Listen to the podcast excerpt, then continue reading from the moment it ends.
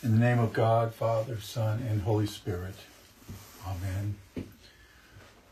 Oswald Chambers writes, if you want to know the energy of God, what he means is if you want to know the enabling power of God or the power of the Holy Spirit in your life today, if you want to know the en- energy of God, you must brood on the tragedy of God. We have not brooded enough, he writes, on the tragedy of Calvary or on the meaning of redemption. Brood, we talked about this a few weeks ago, brood did not have so much the meaning it has acquired today, to think anxiously or gloomily about. When Oswald Chambers used this word in the eighteen hundreds, it had more of this other meaning, to sit on or to incubate for the purpose of hatching, a hen brooding over her eggs. And for a person to brood meant to sit quietly and thoughtfully, ruminate, consider, ponder. Chambers declares, we have not brooded enough on the tragedy of Calvary, or on the meaning of redemption. This may be the most special, maybe the most important Lent we have ever experienced. If not that, at least, this may be a unique journey through Lent. I say that because we have decided to take Oswald Chambers' advice and brood on the cross. Not for a day, Good Friday, not for a week, Holy Week, but as a family of faith, we're going to brood on the cross for the six weeks of Lent. We will take a point in, in time when heaven and earth intersected, the cross of Jesus Christ, Good Friday, and extrapolate from that point a line from there to today, First Lent. We will accomplish this by considering Jesus' seven last words from the cross, as given to us in the four Gospels. Well, there's that marvelous number again that we have encountered over and over in our study of Revelation, seven.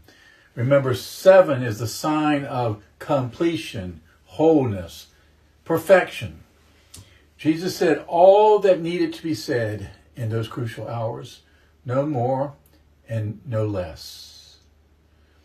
And if you are interested in the entire menu for brooding on the cross, you need to come on Wednesday too, or listen from our websites as we look at faces in the crowd at Calvary when Jesus was crucified. Take our trifold home with you for a ready reference for the journey of Lent, Holy Week, and Easter. In today's gospel, in the temptation of Jesus in the wilderness after his baptism, we hear Jesus respond to Satan, it is written, man shall not live by bread alone, but by every word that comes from the mouth of God. This Lent, let us not live. Let us live not by bread alone, but on every word that came from the mouth of Jesus, God's Son, while he was hanging upon the cross. Let us begin. Jesus' first words from the cross were, Father, forgive them, for they know not what they do. Father, forgive them, for they know not what they do.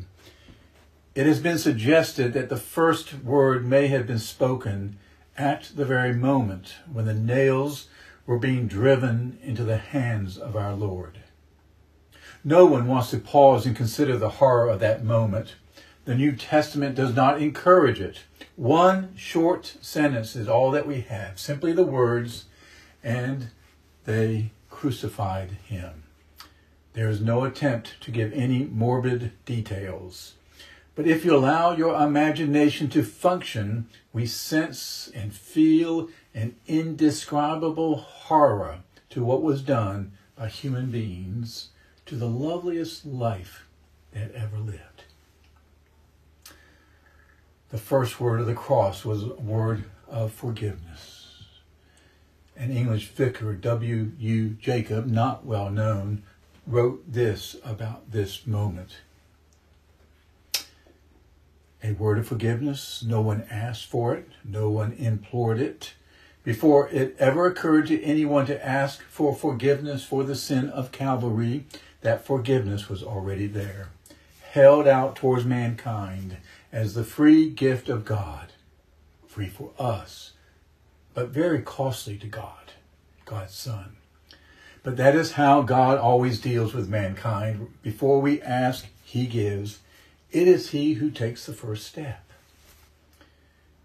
If ever we were expected to find a flaw in the character of Jesus, it is here in these moments of agony when he had to receive in his own person the pent-up fury of his enemies. And it is here that we receive the most convincing sign. Listen to this. The most convincing sign that this man surely was the Son of God. Jesus, nailed to the cross, prayed in that dark noontide hour, not for himself that he might be spared, not for his enemies that he might they might be punished, not even that he might triumph over those who had triumphed over him, but Jesus prayed simply to the Father that they might be forgiven. Far more horrifying than the thought of what our Lord suffered is the thought that, in a way, it was we who helped to make him suffer. All of mankind's sins, our sins too, our selfishness, our greed, our pride, our indifference, all of these and all of us combined to nail Jesus to the cross. Again, this wonderful English vicar, W U Jacob, writes, "There was the fickleness of the crowd. There was the crude brutality of the soldiers, the treachery of his friend Judas, the betrayal of his friend Peter, the abandonment of his disciple friends. There was the cowardice of Pontius Pilate, unwilling to face the issue, washing his hands of moral responsibility. And in all these things we see not only the fault of one man in one age, but of all men and women in all ages, the arrogance and pride that were to be seen then are to be seen now." Here is the love of Jesus in its purest form. It is as if Jesus says in those words, "I will not hold this against you. I will not hate you for this. I will not seek my revenge. I will not spit in your face in rage and frustration. I will love you even now. I will love you even more. I forgive you. Father, forgive them." No wonder the anonymous author wrote the song titled, "What Wondrous Love Is This?" So the forgiveness is offered from the cross. "Father, forgive them, for they know not what they do." But let us understand that the Father's forgiveness through his Son Jesus does not mean we are reconciled with our Father. We are not reconciled with God the Father or God the Son until we make our response. It always takes two to have a reconciliation. One person forgives, the other person acknowledges their fault, seeking forgiveness. Think the words of the absolution pronounced after the general confession every Sunday. It begins, the absolution, after our confession, "Almighty God, our Heavenly Father, who in his great mercy has promised forgiveness of sins to all those who sincerely repent." Repentance, I want to change. "And with true faith turn to him." So to be reconciled requires this, requ- repentance as well as true faith, that is, trust in the Lord Jesus. Let's focus simply on repentance. Repentance enables reconciliation. Repentance effects reconciliation. Repentance is like endorsing the check in order to cash it. So what is repentance? It is a complete turnaround. We take three giant steps in humility and honesty: confession, contrition, amendment. We take three giant steps in humility and honesty: confession, contrition, amendment. Confession, acknowledgement, I did it. Contrition, I am sorry I did it. Or I am profoundly sorry I did it. An amendment, I do not intend to do it again. Help me, Lord. To receive God's forgiveness, to receive another person's forgiveness, to forgive ourselves, this is what we do. We repent. We have a change of heart. We do this, confession with contrition, that leads to amendment. Confession, contrition, amendment. I did it.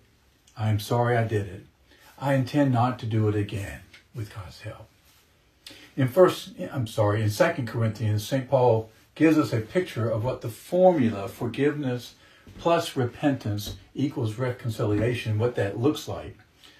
Here's Second Corinthians from the fifth chapter. Therefore, Paul writes, if anyone is in Christ, he is a new creation. The old has passed away. Behold, the new has come.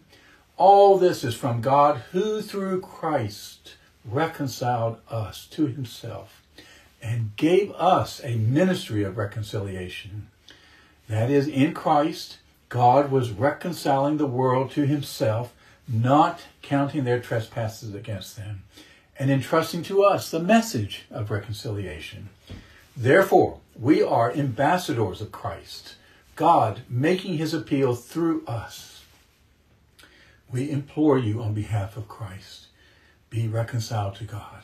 And Paul concludes, for our sake, he made him to be sin who knew no sin, so that in him we might become the righteousness of God. Our message of reconciliation, Paul says that we have been given.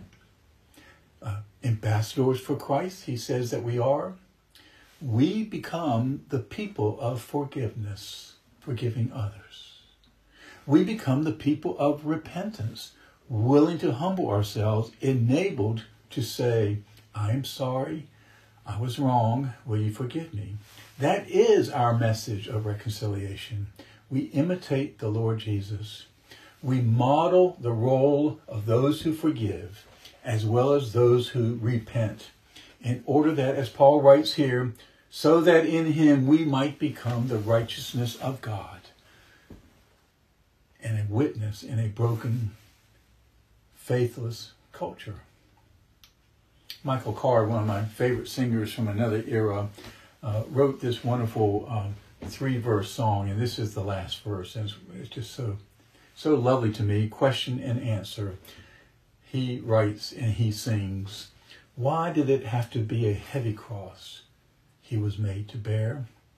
And why did they nail his feet and hands? His love would have held him there. It was a cross for on a cross.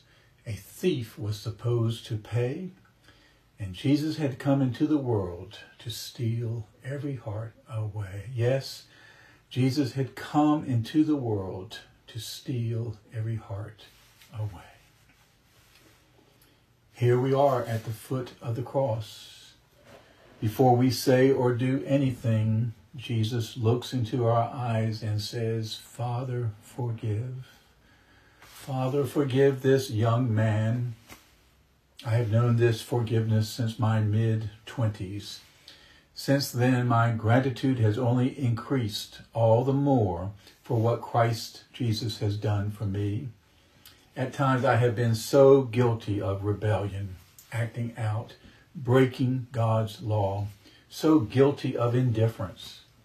And in those times when I have come to my senses, come to my senses, I did it, I'm sorry I did it, help me, Lord. I am so grateful to meet Jesus at the foot of his cross and receive his forgiveness. I am so grateful to be reconciled with my Heavenly Father. And Lord, as you have forgiven me, continue to fill me with such gratitude for this forgiveness and reconciliation, that I may become an ambassador of forgiveness in all my relationships. An ambassador of reconciliation in all my relationships. Brothers and sisters, hear the words of our absolution again and take them to heart. Almighty God, our Heavenly Father, who in his great mercy has promised forgiveness of sins to all those who sincerely repent and with true faith turn to him, have mercy upon you, pardon and deliver you from all your sins, confirm and strengthen you in all goodness, and bring you to everlasting life through Jesus Christ our Lord. Amen.